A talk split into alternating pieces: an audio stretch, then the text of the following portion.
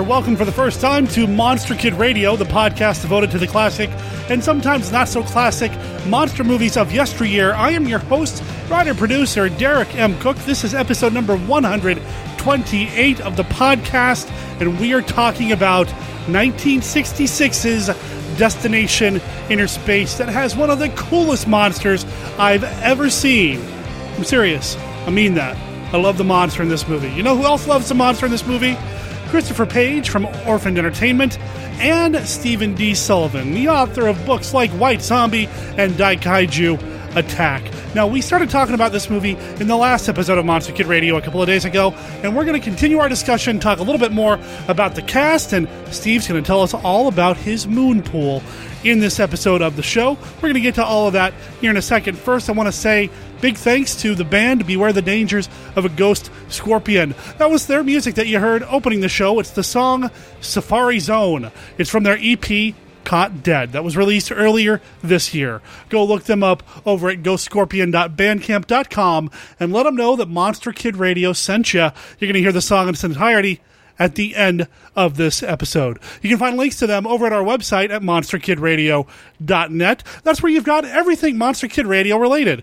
A link to our YouTube page, our Flickr album, our Live 365 radio station, as well as a link to our Patreon page. This is where you can become a patron of Monster Kid Radio, and I'll tell you all about that at the end of the show. You can also find us on Facebook, and if you have any information or anything that you want to share with us here on Monster Kid Radio, any thoughts on anything that we've talked about in the past or even on this episode, you can email me at monsterkidradio at gmail.com or pick up the phone and call 503 479 5657.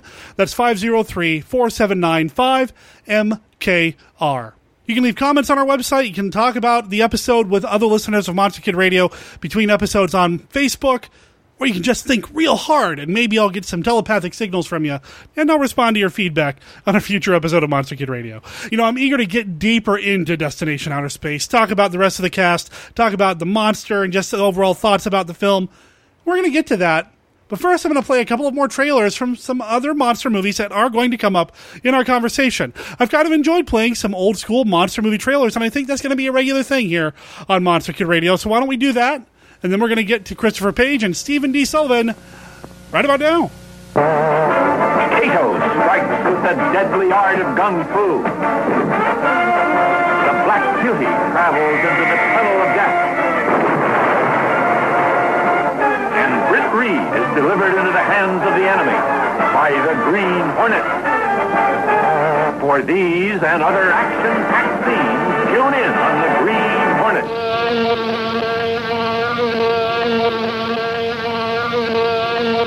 Everyone in the theater hold on firmly to his seat, please?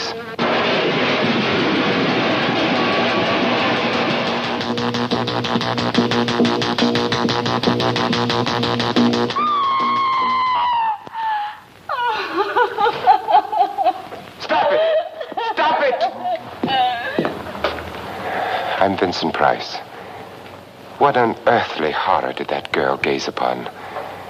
What manner of incredible thing walked beneath that hood?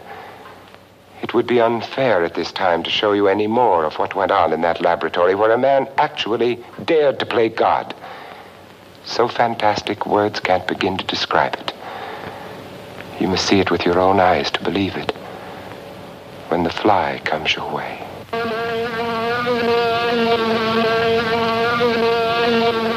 It isn't like any other fly I've ever seen. No! No! No! Please let me at the fly. I've killed Andre. Please help me. Call the police and. The charge can only be murder. There were no mistresses. I had no lovers. Why did you kill him? God, don't let it get out. Inspector, Inspector, it's in the garden. Come quickly. As God is my witness, I saw the thing. It's unbelievable. I shall never forget that scream as long as I live.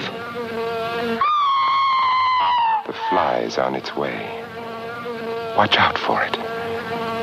It's far beyond anything your mind could ever conceive.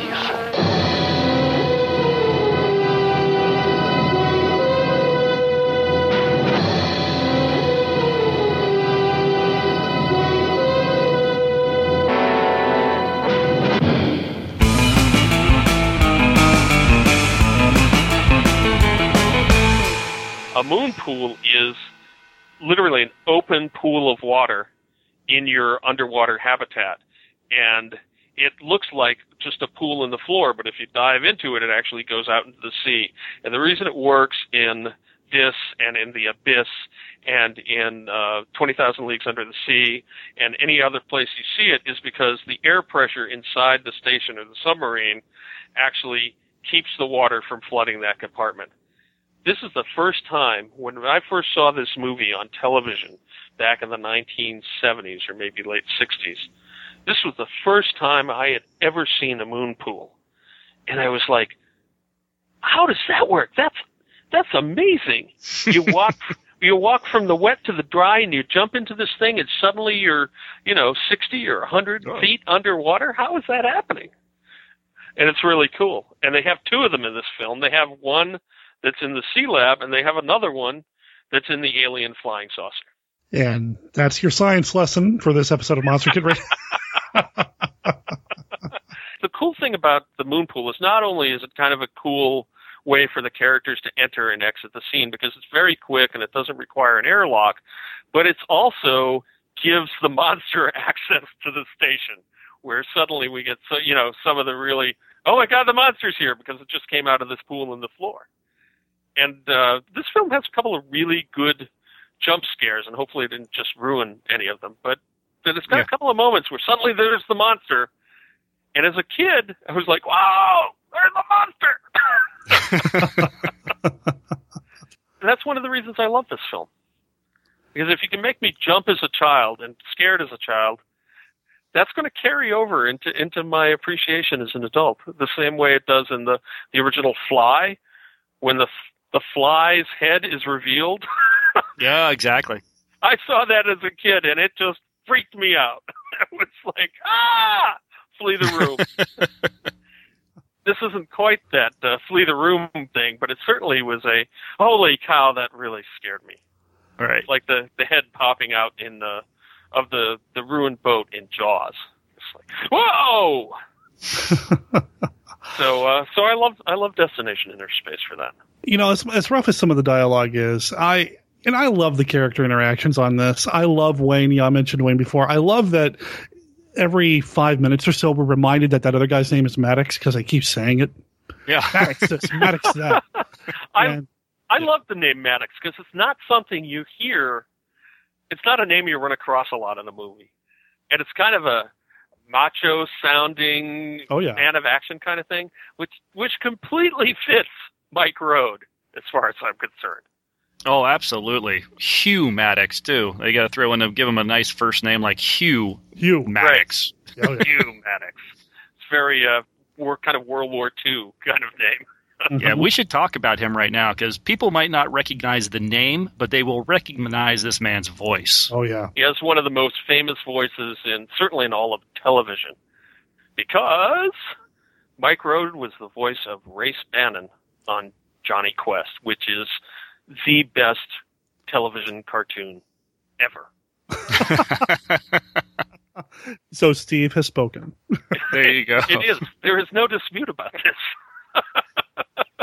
and he was also the voice of Zandor on uh, the Herculoids, which is another one of my cartoon. favorites. Yeah. Yep. yep. Love that. Love that series, and the voice of Reed Richards on the original Fantastic Four series, and just tons of other stuff. You you guys got have some favorites that I haven't hit? No, like I said, Herculoids is one of my favorite. That was one of those ones where I, that I still remember now, and I'll, I'll watch today and just kind of be giddy because I remember watching it as a kid. Fantastic Four, I've always been a fan. Of course, like you said, Jonny Quest, and then, then he's thrown in his voice for the new Scooby Doo movies. He's he's appeared on TV on many different series. He was on an episode of Daktari. Uh, I think he was in the Wild Wild West. Yep as you can see from this, he's a handsome, really kind of manly guy. In fact, if they had cast a live action Jonny Quest movie in the 1960s when it was originally done, he could have been Race Bannon. You'd bleach his hair white. He's got the physical presence for it as well as the voice.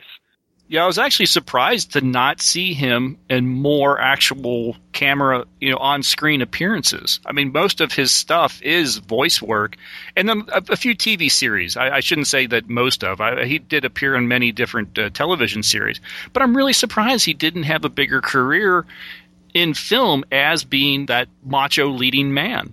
Right. Because he has the look, he has the voice. It's kind of like, why wasn't he? Why wasn't he a, a huge leading man star? Exactly. And I, and I have no idea because it seems like after the 60s, he didn't appear in his own presence as a human being. He was almost exclusively a voice actor, and he was brilliant at it. But that's all he did for most of the last part of his career. And he lived, he was born in 1918, and he just died last year. Yeah. So he lived for 95 years. Yeah. and a huge chunk of that was taking up doing voices for cartoons. Sadly, he's kind of he's something of an enigma. I have a friend, Mark Evanier, who works in television and cartoons specifically. And a couple of years back, before Mike Road died, Mark knows everybody in cartoon animation, pretty much. A couple of years back, I wrote to him, and because I, I knew Road was still alive, and I, or at least I believed he was, and I said, Mark, do you know where this guy is? So I can get him a note that just says, I really appreciate all the cartoon work you did. I'd like to thank you for it. And Mark was like, I have no idea where he is. No one knows where he is. He just he retired in nineteen in the start of the nineteen eighties and then nobody knew where he was, literally until he died last year. So, which is sad, sad in a way because he did great work. And it would have been nice if uh, the fans could could know about it. Now, watch. Having said that, someone's going to say, "Oh, I met him at a convention two years ago." Yeah. a, a quick scanning through the message boards over at the IMDb kind of implies that he was a very private person in his older, you know, as, as he got along, and he really didn't want to get too involved in any of that. So it's unfortunate. Well, I mean, if that's what he wanted, then great. But it's unfortunate that you know so many people were impacted by his voice because he had such a career in cartoons. And like you guys were saying, he had such a rugged look. He really could have gone on to do leading man type stuff and have a career in front of the camera as well. But it's great that he's in this because this is kind of the prime of his career. And his kind of macho and deep voice is a perfect play off of Scott Brady's. The two of them, you could really see them button heads together. It, it really works. It does absolutely. And even if the um, the tragic secret in their past, there was a guy on the a board that pr- pointed out you could never have that happen in real life and not have the the Navy investigating the hell out of it and determining blame. That's true. even though that might be true, you buy it when the two of them are doing this on screen. That's that's another one of those. Oh, the writing isn't quite as good as it could be. Thanks. So not right. to keep dumping on the writer, because you buy it on screen, but then if you think about it a little bit, uh, you'd have well, to. It works for the movie though. While you're watching the movie for that what 80 minutes or whatever, it works. Right. You know, and I think it works again because of the performers. You know, Brady and Road. It's like, you know, when I was a kid, you could buy like the two spark rocks that you could bang together. They spark. Mm-hmm. Right. You know, and that's exactly what these two guys are doing. They're these two hard characters, you know, they're great and they keep button heads and sparking every time. Right. And then, you know, at some point they have the big confrontation and everything kind of falls apart for a moment. But then I love this kind of early instance of man law. then, then Wade is like, ah, forget it. Let's let's move on. and they're like, all right, we're working together now. We've hated each other for 20 years, but now we're okay. and now I think I can love you. yeah. oh man. But that does bring us to the the female members of the cast, and there are two. There's Sheree North, who was kind of a, a bombshell movie star, and Mm-hmm. then there's Wende Wagner. So we could, why don't we talk about them a little bit? Yeah. And I'm Wende guessing Christopher Wagner. wants to talk about Wende Wagner first, based on what I just heard. uh, she definitely a highlight in this film. I just found her absolutely beautiful. The camera loved her, and She so is. did the cameraman. There was uh, there was always seemed to be that occasional extra few seconds on pan as you swim by. The camera seemed to kind of just hang on her legs for an extra second or two before, uh, before it would move on. And that's one of the reasons you know it's really her doing the diving, right? Because yeah, you look at it is. those are her legs. Yeah. can't see her face, can't see her hair, can't see much of anything under the scuba gear except her legs, and those are her legs. And boy, she had lovely legs. She, She was very a really lovely. interesting kind of um, interesting character too. Sadly, she died very early. Uh, she was about my age, which is almost 55. She was 55 or 56 when she died of cancer. Um, yeah, and- and died on my birthday too. That's sad. Oh man, that that sucks. She's Wow. most famous for me and for anyone of my generation as Lenore Case from The Green Hornet. Yes, Right. that Green Hornet, the one with Bruce Lee. She was the female lead. The good this- Green Hornet. Yeah, the the, the good, well, I mean there there was the um you know there were the the serials and that kind of stuff. Those aren't that bad. Oh, okay. What other But Green yeah. Hornets are there? I mean, come on. the the Green Hornet with Van Williams and Bruce Lee, the one Yeah. that everyone wishes they would bring out on DVD, and maybe now that they're doing the Batman series, they will. But she was the female lead in that, and that's where I kind of, as a kid, kind of fell in love with her. She was one of those, oh God, she's beautiful. Maybe not as beautiful as Julie Newmar as Catwoman, or or Yvonne Craig as Batgirl, but she's gorgeous, and she is gorgeous, and she apparently. and not to uh, you know take away from her actual uh, skills as an actress, she, I think she does a fantastic job in Inner Space too. I mean, she you know she is the professional diver. She seems to be the professional diver. She knows what she's talking about. She comes across as being incredibly competent. Probably, with the exception of the "I think I could love you" stuff that she has to spout.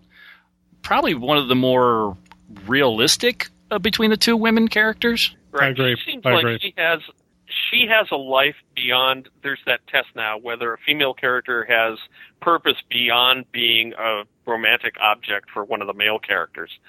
Sheree North's character pretty much doesn't. In theory she's a scientist, but it's clear from the get go that she and, and Wayne are attracted. Whereas Wende Wagner and Mike Road, they start off antagonistic to each other. And it's only kind of the tin dialogue that doesn't make that kind of an interesting antagonistic attractive thing, which they try to do later with the worst line of dialogue in the whole thing, where after everything is blown up, she turns to this broken man and says, I had never thought much of you before, but now I think I could love you. And Yeah. all of us went, really? and I, I feel bad for her having to deliver that line. Yeah. But- but she goes for it and she tries to sell it and it almost works and if it were written just a little better it would work but she had a really interesting kind of life being kind of an adventurous kid and raised i think her her dad was a diver or swimming coach or something like that and so Yeah, she grew up in the water right Yeah, he was uh, an Olympic swimmer and diving coach. Yeah, so she grew up around the water. She grew up diving. So it just was natural for her. And like you had said, Steve, she she began working as a, a stunt woman for uh, Sea Hunt. She was a, the double for um, uh, I don't think she was doubling one of the men, was she? I think she was doing like all of the female divers. Well, the series. oh, yeah, The IMDb again, mentions, you know, she did double Lloyd Bridges, but that seems like a stretch. Yeah, I I think that's probably not true, but I could I suppose I could be wrong. I- right? Maybe if you put a, put, if you put her actually in a full suit, maybe I who Eh, knows. potentially, yeah. Yeah, maybe. But in any case, she was she was a stunt woman who also was an actress, and uh, anybody that that can do both of those things has a I have a great deal of respect for because both are really hard, and to do both of them and to do them well and at the the kind of high level of competence that she achieved, Mhm. that that's pretty cool. She is one of those people you would think if we were, she were still with us, she would be doing conventions today. Oh yeah, absolutely. To Oh, meet her sure. and talk about this stuff with her. That's one of the frustrating things about this. We were talking earlier about how little information there seems to be about the production of this film. And the sad fact is that all the principals, I believe, of it are dead. Yeah, There is no, you know, there's not a director, there's not a writer, there's not a star that we can talk to and say what's going on, what happened in this film, with maybe one exception. And the w- one exception is James Hong, who played Ho Lee, the Chinese cliched. Oh, okay. when I saw the name in the opening credits, when I started watching the movie this uh, last night, I was like, okay, that's not the same James Hong. It can't be. And then he It turns is up the on screen. James Oh Hong. my! He's like, okay. Is he like 125 now or something? IMDb said he says he was born in 1929. I actually had a chance to meet him. Uh, was it not last year, but maybe the year before at a comic book convention here in Portland? They brought him in, and of course, he didn't talk about Destination Inner Space. Everybody wanted to talk about Big Trouble and all that, but Right. wow, I mean, the guy's still doing the convention thing. He's still with it. He's still friendly and approachable, and likes to have Got fun with stuff people. in production right now. Yep. which is Unbelievable. amazing. So if if you still have that connection, if any of our listeners have the connection with him, we'd like to get him on the show, Oh. talk to him about Destination Inner Space, and not just talk to him about the incredibly awesome, one of the best movies ever, Big Trouble in Little China. I, I don't know if he'd want to talk about. I don't know if I was James Hong if I'd want to talk about Destination Inner Space because he does kind of play this stereotypical kind of has a hard time with English type character, and I did find myself cringing a little bit. It is a little cringeworthy. Yeah, It is, and that's that's another one of these things where, honestly, the the trouble with the writing shows through. It's not inventing anything new or doing anything new with the character. It's just repeating cliches that the screenwriter has seen somewhere else. Yeah, Right. he doesn't even need to be there. He provides absolutely nothing to the story. except a brief supposed comic relief moment. with the fish Exactly. thing. Yeah, and they don't eat fish because yeah. We're underwater and we don't eat fish, and that's what the commander wants. But how do I get fish? I'm underwater. Yeah, that was as funny as it, I just made it sound. But he does wear the chef's hat because, as we talked about when I had uh, somebody on the show, when I had Micah Bear on the show to talk about Forbidden Planet, no matter where you are, if you have a chef, he's got to wear the chef's hat. Yep. Absolutely. Always have to have that. And is it a parrot he has on his shoulder? What does he have on his shoulder half the time? Did he have a parrot or a monkey? Was, it a parrot? monkey? Was it a bird? I think it was a parrot, but I wouldn't That's swear how memorable it was. Yeah, exactly. exactly. And that's how necessary it was to the to the story. Exactly. So anyway, he's still alive, but pretty much all the rest of these principals are gone, and he's not even a principal character. He's uh, you know he's at the end of the casserole, basically. Yeah. And that's a shame because uh, honestly, I want to hear some stories about how this worked. And and again, if people out there you've encountered this in an old issue of Famous Monsters or for Monsters Only or Castle of Frankenstein or in a book, you know, write us, write uh, any one of us at our sites, or, or call into Derek's call-in line and tell us about it, uh, because it'd be nice to know and not just to have to guess why they spent clearly so much attention and time on the creature suit and so little on the actual miniatures. oh, the miniatures. Yeah. As I mentioned this earlier, that some of the miniatures were a little ropey, but some I thought worked really well. Now, yeah, the aquasphere, I think they call it, the the crucifix underwater, uh, always looked like it was sitting in the bottom of somebody's bathtub. Yep. But there was occasional when they had the the saucer flying around, looked really good and almost looked like it was legitimately remote control or had you know some sort of control to it and not just okay push it in the water which is kind of what you were expecting the saucer is clearly some kind of a remote, a pretty sophisticated remote controlled underwater thing. It is Right. not being pulled on wires, and it is not being sh- just shoved in front of the camera. It's actually maneuvering and doing stuff. Now, the big problem with all of the effects is that they never seem to take into account the scale of the stuff they were shooting against. yes exactly the saucer would have worked almost in every scene that it's in with the exception of when they had it sitting there and it was kind of spewing out some bubbles and these Right. bubbles looked uh, looked like they were a mile across Right. When you start to get shots with the miniatures against a real background, all of the rocks and the weeds and the bottom of the ocean and everything completely blows any sense of scale that they're trying to get with this stuff. And you can make fun of the crucifix shape of the, the sea lab, the underwater lab, but at the same time, as a practical object, that wasn't really badly designed. no no It was, you know, you could see someone building an undersea thing in that way with all the modules attached to each other off of a central core. It makes sense to build that way. The design But- of it did work. Yeah, you're right. But- it's, but the scale, I think, is But what. the photography of mm. it and the scale of it, it's just not not working. You're never going to mistake the underwater special effects in this for, say, Voyage to the Bottom of the Sea, which is contemporary with it, because the people working on the special effects with that until it kind of got goofy, like Lost in Space did later on, they had a sense of how to make their submarines and whatever they were working with underwater look scale appropriate. And sadly, that's one of the areas where this film falls down. Plus, Yep. one of the coolest saucers in all of filmdom. Minus, they filmed it so it looks like a toy. Yeah.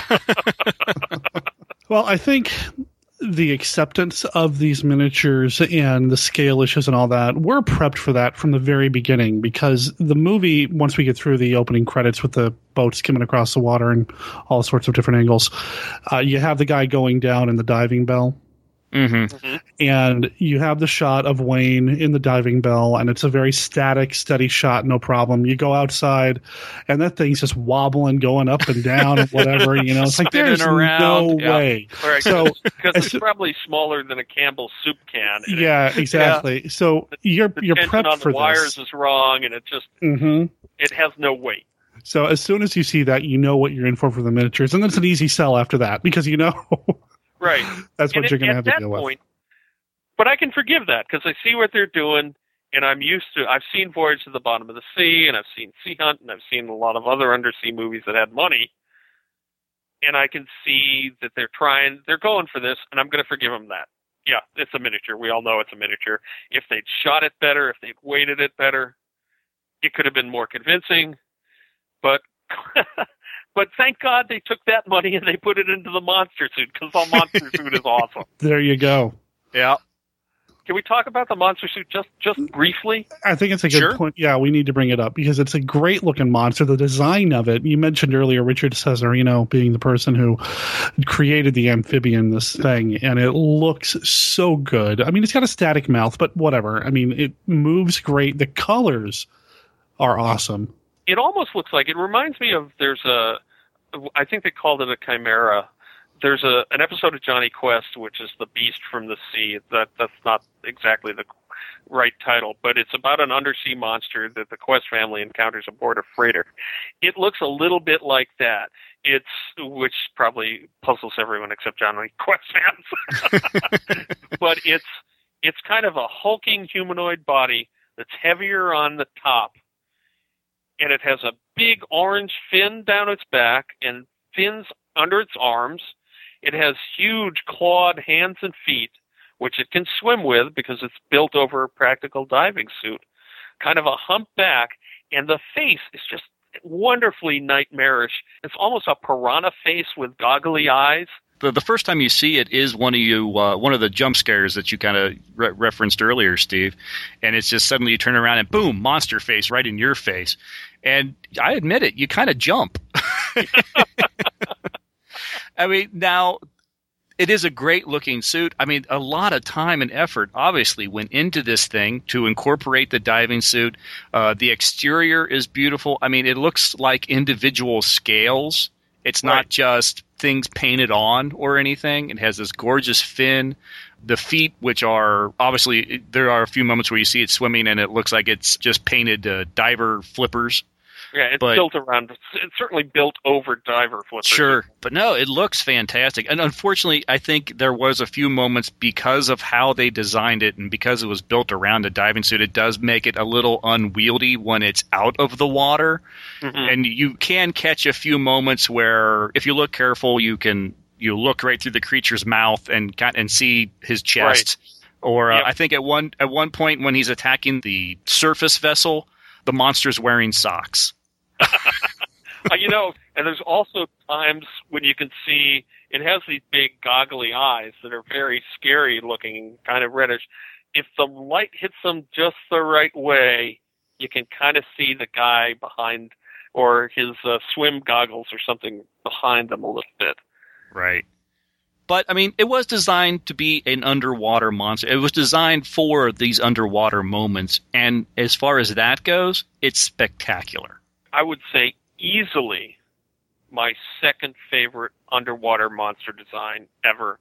Wow. Right behind the creature from the Black Lagoon. I like this substantially better than the creature knockoff in uh, the Monster Squad.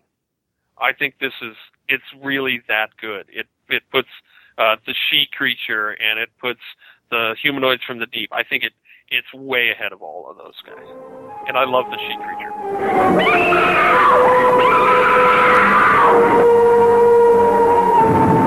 From writings less than a hundred eyes have seen comes the experiences of the she creature.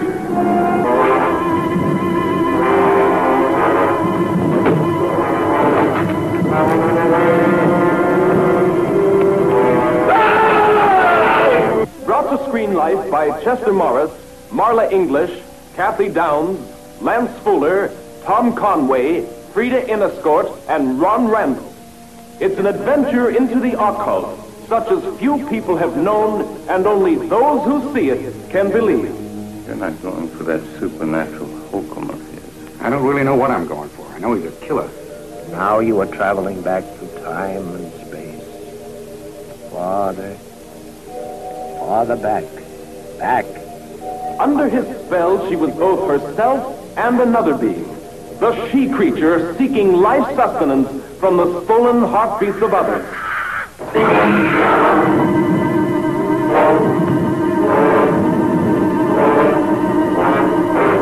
She was a woman born to be loved, and two men wanted her. One, a man whose powerful mad mind controlled her every reflex except her love. No. The other, willing to fight any odds for her love. You've been living in shadows. I want to bring you back to life. Society dances to hide the hysterical terror caused by their sudden intimacy with death. Forever closer comes the she creature. It is a great looking creature. I mean, everybody knows about my my love and adoration for a Creature from the Black Lagoon and all that, and that's going to be my top. But I think this is right there. Is it my second favorite? Maybe because I like Monster of Piedras Blancas as well, even though that's not really underwater too much. Right. I I do love the design in this, and the underwater swimming, beautiful. I think though it also worked on land when it was knocked out, when they had it tranked Mm-hmm. and you could see the actor inside the suit really trying to give it some motion, limited in a limited fashion. Its hands are trying to move a little bit. So I mean, it was a fully articulated suit, Right. and I do appreciate that as well. For what was clearly a lower budget movie, they dumped a ton of time and money into making this suit. Christopher mentioned it's not just painted on scales. I mean, you can see when the hands moving around and all that, those scales are separating and they're moving as individual pieces. Right. It's a Yeah, I mean, wonderful I- design. It looks so good. And the face, you said nightmarish. Yeah. I mean, that's spot on. Unless we can find someone to talk to, we can't really know how much they spent on it, or in time or money. But it looks like a million bucks. It's a great looking suit. Yeah, today you could put animatronics and make the mouth move and all that kind of stuff. Oh, it'd be CG today.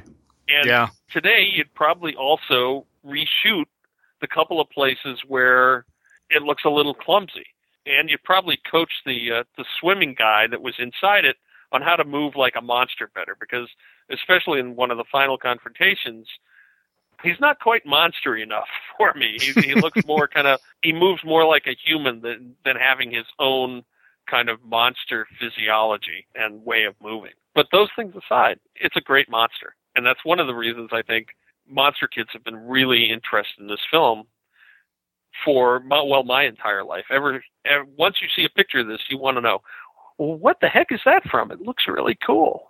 I was thrilled to see it. Like I said, I saw a picture of it in the back of one of my monster books, but it was a black and white photo. So to Mhm. see it in color, I think the color choices are, I mean, that red fin, Right. it just looks great. It's really a bold choice, and it's not a choice that you would expect to make on an underwater creature. Right. But it's not an underwater creature. It's an alien. So who It- knows, you know? And it's an amphibian too, so it, so who knows? Yeah. Yeah, but it works. It, it works brilliantly, and it probably it adds. I think it adds to the monster's appeal because it's not just one color. If the fins had been blue or green, in some ways, I don't think it would have seemed as real as kind of this outrageous orange fin and, and webbing. Yeah, it really stands out, especially when it's inside the uh, aquasphere, which has very plain, drab walls. Uh, you put that creature in there, and it is front and center in the screen, and it's a lot to do with those colors. If you had a muted color scheme, yeah, it wouldn't have been as frightening because, it, frankly, it would just blend in with everything else. Right. It kind of almost looks like a, if you took a lionfish if you know what those are, or scorpion sure. fish, they're also called. And if you if you made one of those into a human being, that's kind of the the look of the entire suit. And those are kind of frightening looking creatures. And then you add the bright colors onto it, and you're like, yeah, these bright colors are warning you, stay away from this guy. He's bad. Don't exactly. mess with him. And he's a vanguard of an alien invading army. Maybe. Maybe. Uh, potentially, yes. I actually like the fact that even by the end of the movie, they're not really sure why any of this happened. There's a saucer from somewhere, and Commander Wayne says it's from another planet. But you never see the saucer in the air, and you never get any kind of a sense of, and they don't, where it came from, why it's here. Are these guys fleeing a plague on their own planet? Are they here to take over? We know there's a whole bunch of them in this ship, all in suspended frozen animation. And I love that too. I, I actually really like the alien ship, which is basically just a circular room with these kind of tiny triangular doors that they push the monster capsules out so they can thaw and then go out and, and explore the world or kill or whatever they're designed to do.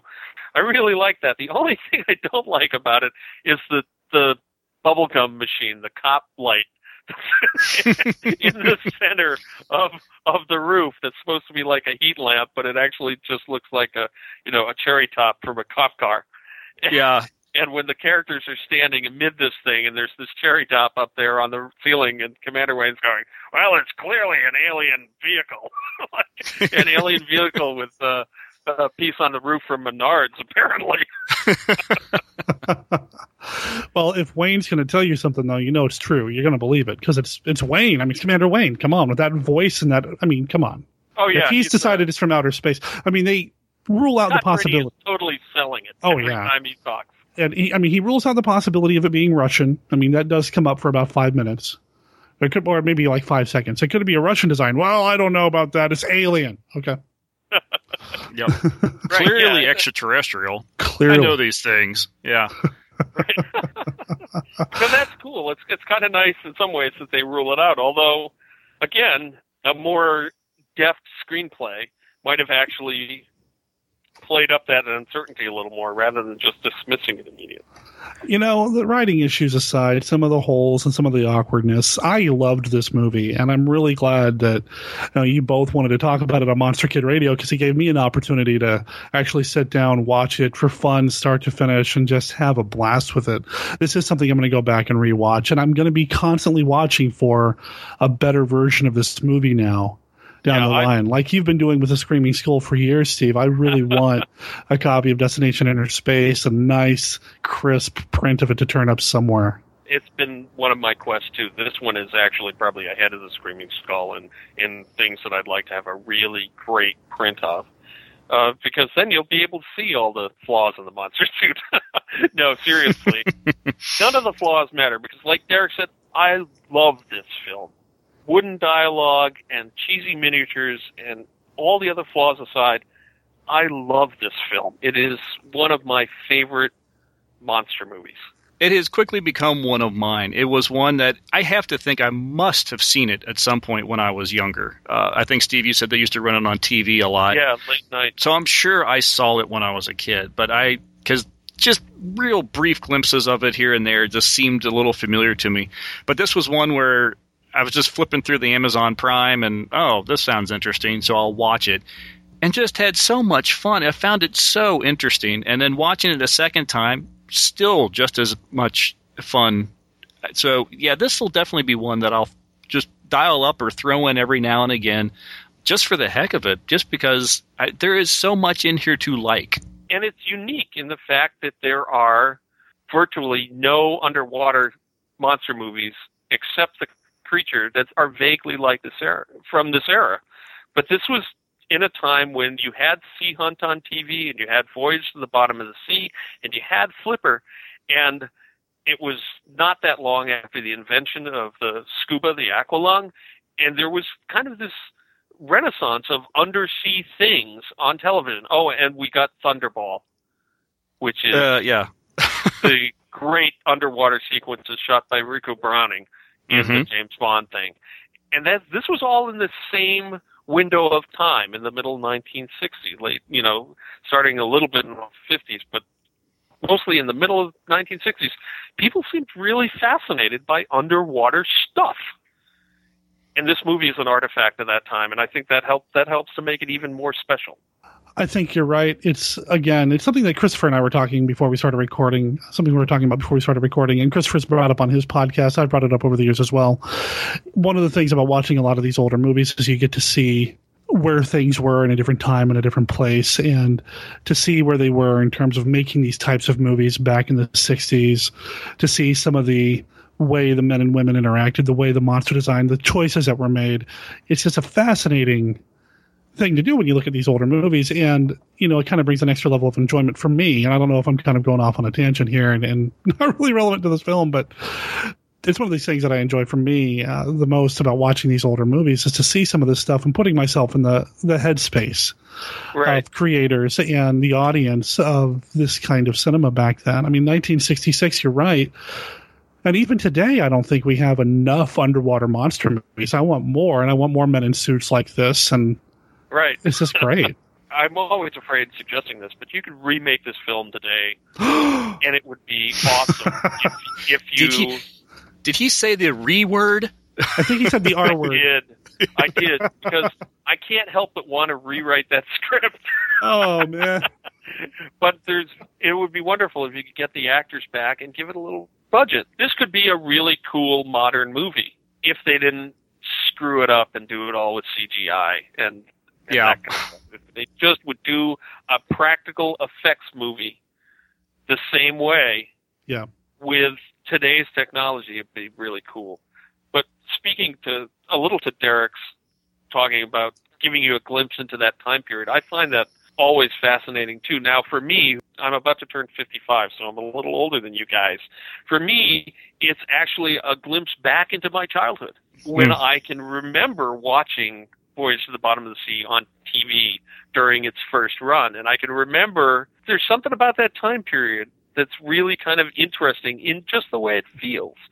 Yeah, men and women's relationships were not nearly as egalitarian as they are today, but it's always interesting looking back to watch them kind of struggling to figure out how men and women should really interact now in the modern age.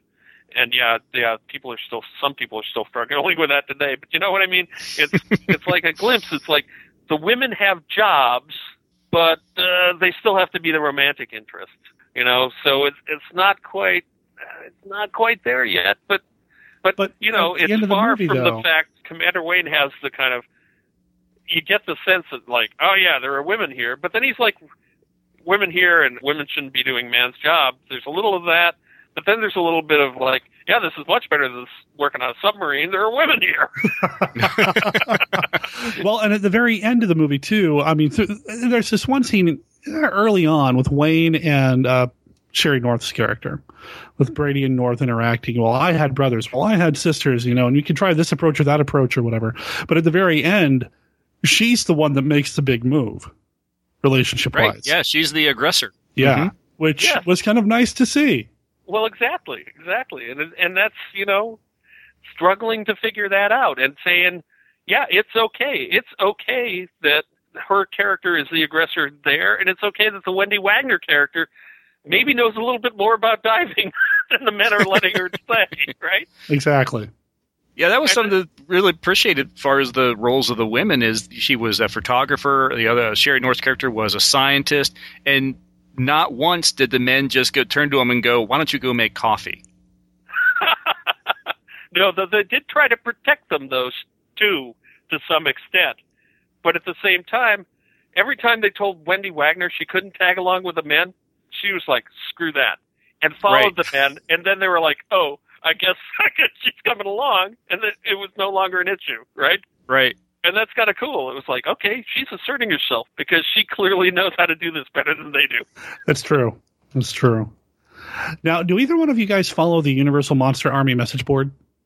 I do mm, not. Nope.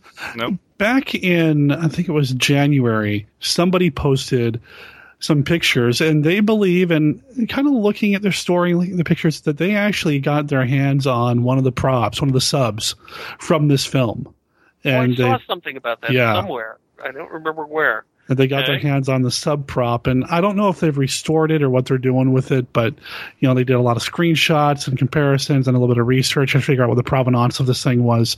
I mean, I believe it's probably one of the sub props. I think it's kind of cool that you know somebody out there has the sub prop, of the the two person sub that they had.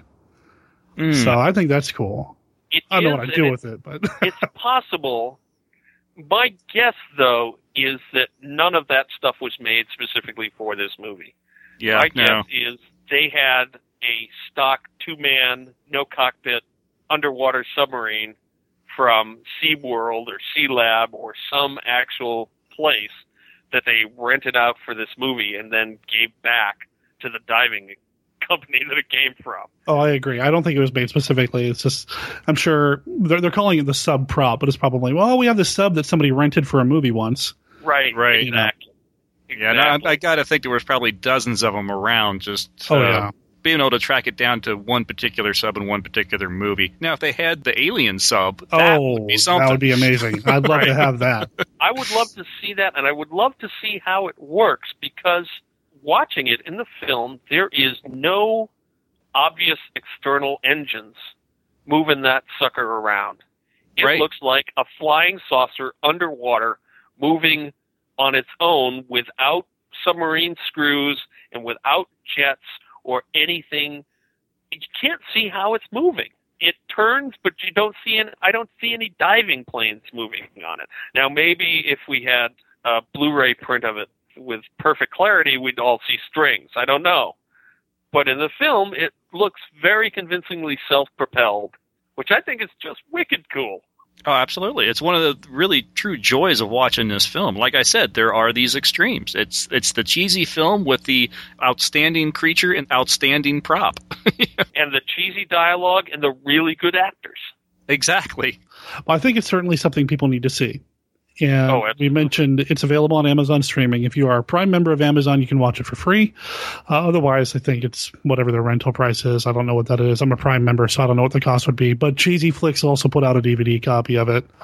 Right. Uh, Cheesy Flicks is a company that they're they're kind of local. market.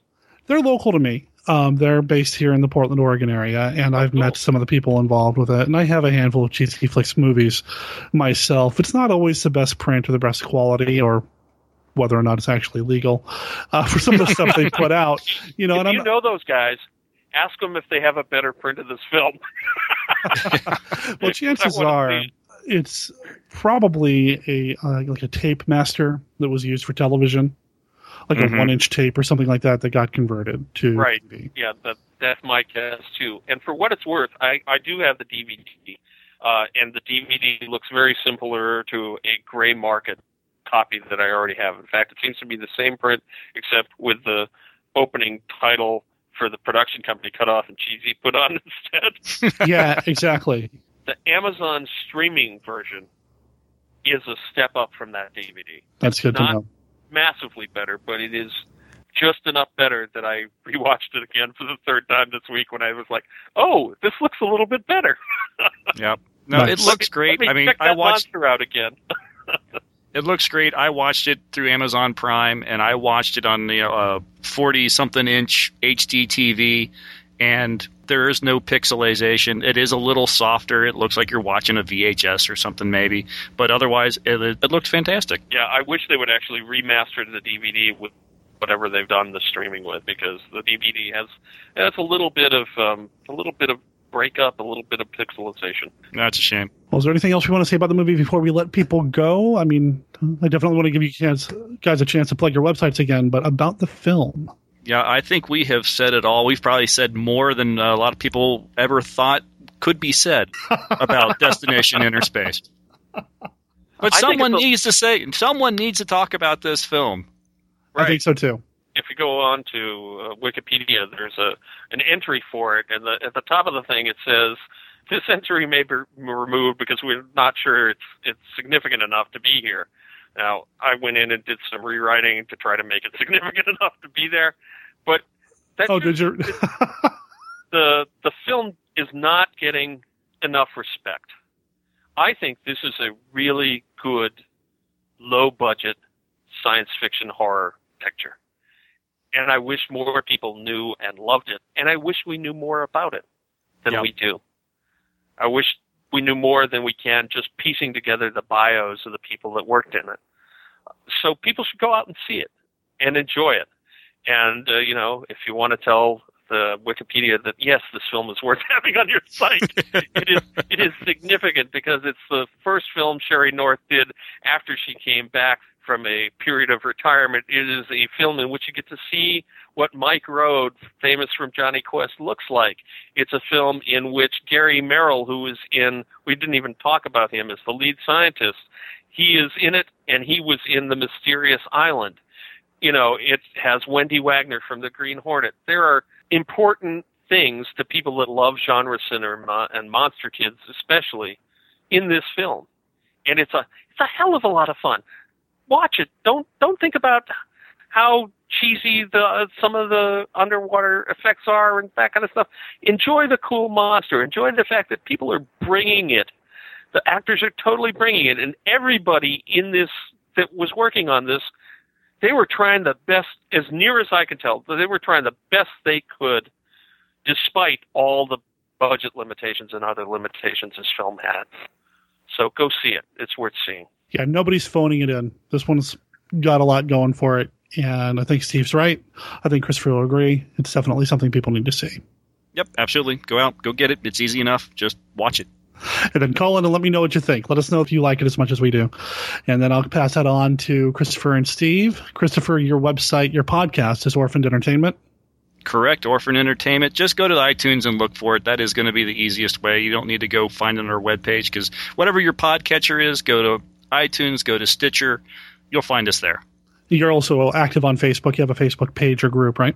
Oh, of course. Yeah, you find us on Facebook. Which people are more than welcome to come by because we, we try to post the, the movie that we're going to review that month and try to get a some comments or, or, or questions about the film going. So, uh, always nice to see people show up and uh, discuss the things that we're talking about.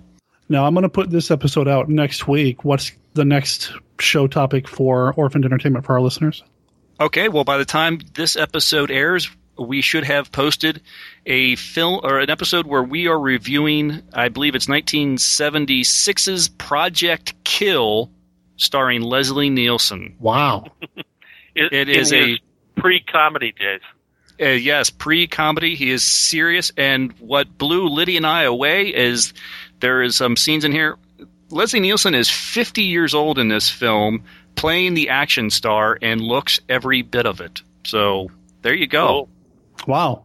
All right. Well, I'm looking forward to checking that out. Steve, what's coming up next for you? What's what's on the horizon? Um, look for the the print releases of both the Daikaiju Attack and Tournament of Death three in the near future, and uh, some stuff beyond that that that uh, hasn't quite gelled yet. So we'll have to see. You can find me at stephendsullivan.com, spelled with a ph like Stephen King, or sdsullivan.com if you want something shorter. And I'm also on Twitter and on uh, Facebook as well. You can find me there. Sounds good, guys. I'm going to have you have you back on again in the future. It was fun to have you on the show, man. If you appreciate, if you enjoyed your stay, Christopher, we'll have you back. Oh, I'd love to. I, I hope we didn't, uh, Steve and I didn't get too long winded for you on this one. Hey, no, you know what? You guys made my job easy. I was just kicking back, letting you guys go. I'm having fun just listening. So hopefully the listeners enjoyed it too. Very clearly, our love for this film showed through in this podcast. I think. Oh, it's a good one. Thanks, guys. Yep. Oh, take thank care. you, Derek.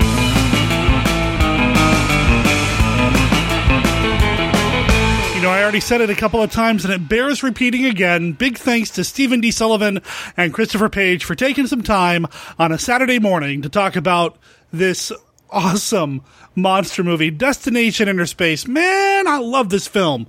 I really really hope that at some point in the future we find out one who owns the rights to the film and two that somebody has a really good print of this film. I'd love to see a nice cleaned up version of this movie, something in the original aspect ratio, something that just has maybe a few more bells and whistles. You know, something that we were talking about off mic, Christopher, Steve, and I, was a movie from the 70s that also featured an underwater monster. And that movie is Zaat, which really isn't that good, although it's got some charm it has a lot of problems, but it had a Blu-ray release with all kinds of different kinds of special features. If somebody can put out a special feature laden version of Zaat, I think the world can handle a special feature laden version of Destination Inner Space on Blu-ray. So, just saying, fingers crossed, maybe that'll happen someday. But in the meantime, I'm going to go back and watch the movie a couple of more times through Amazon streaming. And I think I need to get my hands on that DVD just so I can have it in my permanent hard copy collection. Also, a special thanks to Christopher because, well, he kind of saved Monster Kid Radio's backside by recording a backup of our conversation. My recording gear, it glitched out. Christopher actually was recording as well, and, and because of him, we actually had this episode. So big thanks to Christopher. You know how you can thank him? Go check out his podcast, Orphaned Entertainment. Now, the most recent episode of his show has already come out. Project Kill is the movie they covered featuring a buff Leslie Nielsen. Like he said, I've listened to the episode. He and Lydia broke down the movie and made it sound like something that I need to see and probably not for the best of reasons. But it was a great conversation. It's an entertaining podcast.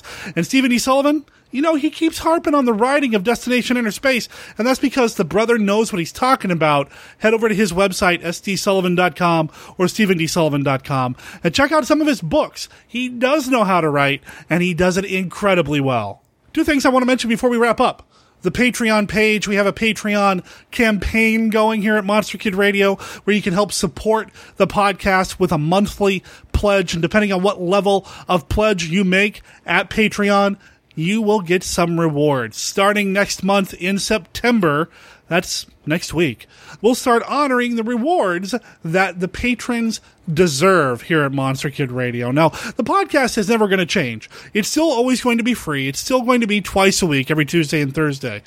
But if you are a supporter of Monster Kid Radio through the Patreon campaign, that's patreon.com slash Monster Kid Radio, or follow the link in the show notes you're going to get a little extra. You might get your name read in a special thanks section of the podcast, or actually see it on a special thanks section of the website. You might get your hands, or I guess more appropriately, your ears on some exclusive content, stuff that comes from the cutting room floor, conversations that we may have had that just didn't make the final cut here on Monster Kid Radio. Depending on what level you support the show, well, that determines your reward level. So go check out those rewards. If nothing else, tell your friends.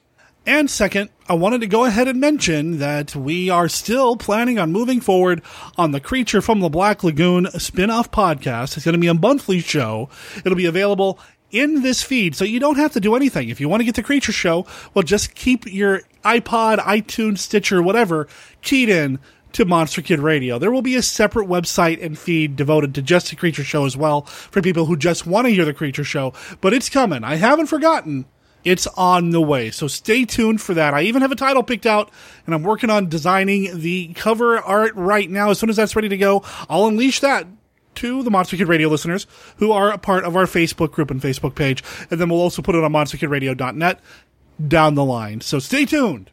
I want to thank everybody for listening to this episode of Monster Kid Radio. Well, on any episode of Monster Kid Radio, really. Next week on the show, we're going to go back to Monster Bash. We're going to have another recording from that convention, this time about Abbott and Costello Meet Frankenstein, because really, we just cannot get enough of that film here at the podcast. Also, I think we have a recording from a horror host, somebody who's never been on the show before. This was a recording taken from a show. Well, you just have to come back next week to find out who it is. Monster Kid Radio is a registered service mark of Monster Kid Radio LLC. All original content of Monster Kid Radio by Monster Kid Radio LLC is licensed under a Creative Commons Attribution, Non-Commercial, No Derivatives 3.0 Unported license. Of course, that doesn't apply to the song Safari Zone. That belongs to the band Beware the Dangers of a Ghost Scorpion. It's from their EP Caught Dead. You can find out more about them over at ghostscorpion.bandcamp.com. Check it out, buy the album, download the songs, and let them know that Monster Kid Radio sent you. Talk to everybody next week.